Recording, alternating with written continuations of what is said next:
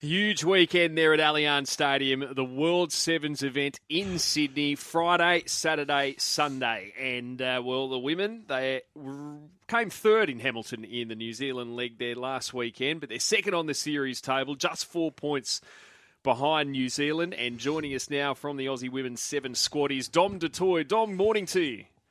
Good morning. Thanks so much for having me. Great to have you on the show again. And uh, what was your assessment and uh, your, I guess all the girls' assessment of the performance in New Zealand? Where do we need to improve to finish top there on in the home tournament on the weekend?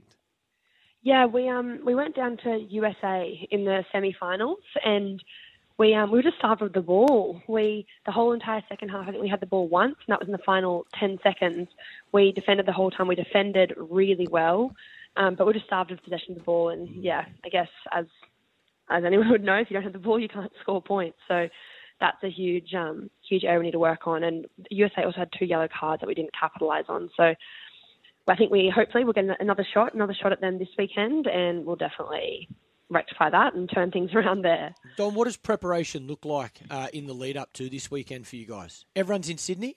Everyone's yes. arrived. Yep, everyone's in Sydney. We're in Coogee here at the Crowne Plaza, which is beautiful being on the water. I think all the other countries are loving it. We feel quite proud to say this is our home. Yeah, great. Um, but yeah, for being being a back to back tournament, training this week isn't too intense. We had our had our heavier day yesterday and heavy lift in gym, and then we do training again today, which will be a bit of a lighter session but more speed focused.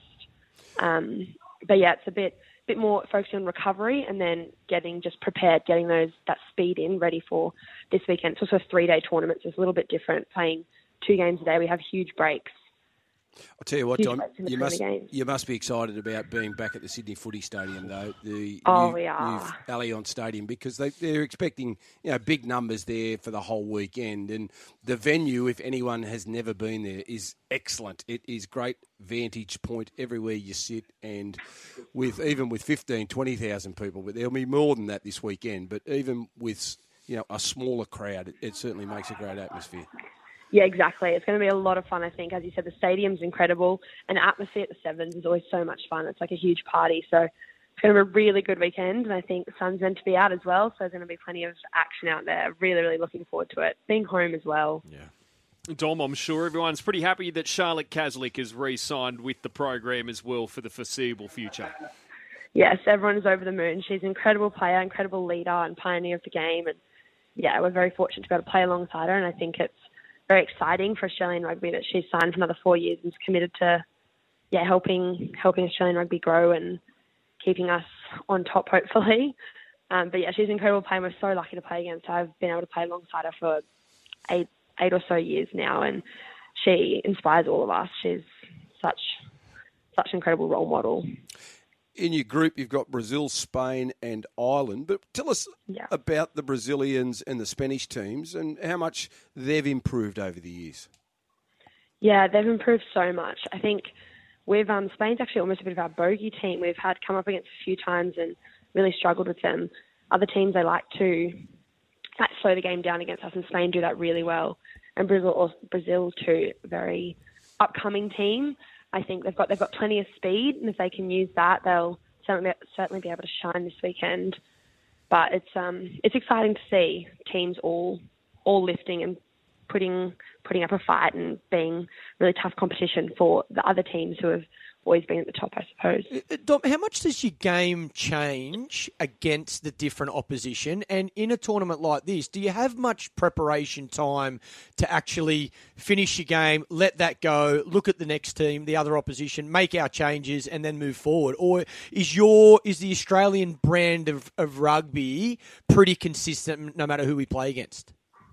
We like to think that it is pretty consistent, yeah. regardless of who we play. We like to play an up tempo game. Yep. Using we're, we're extremely fit. We work a lot on our fitness. So we like to keep the game up tempo and spreading the ball to our to our speed.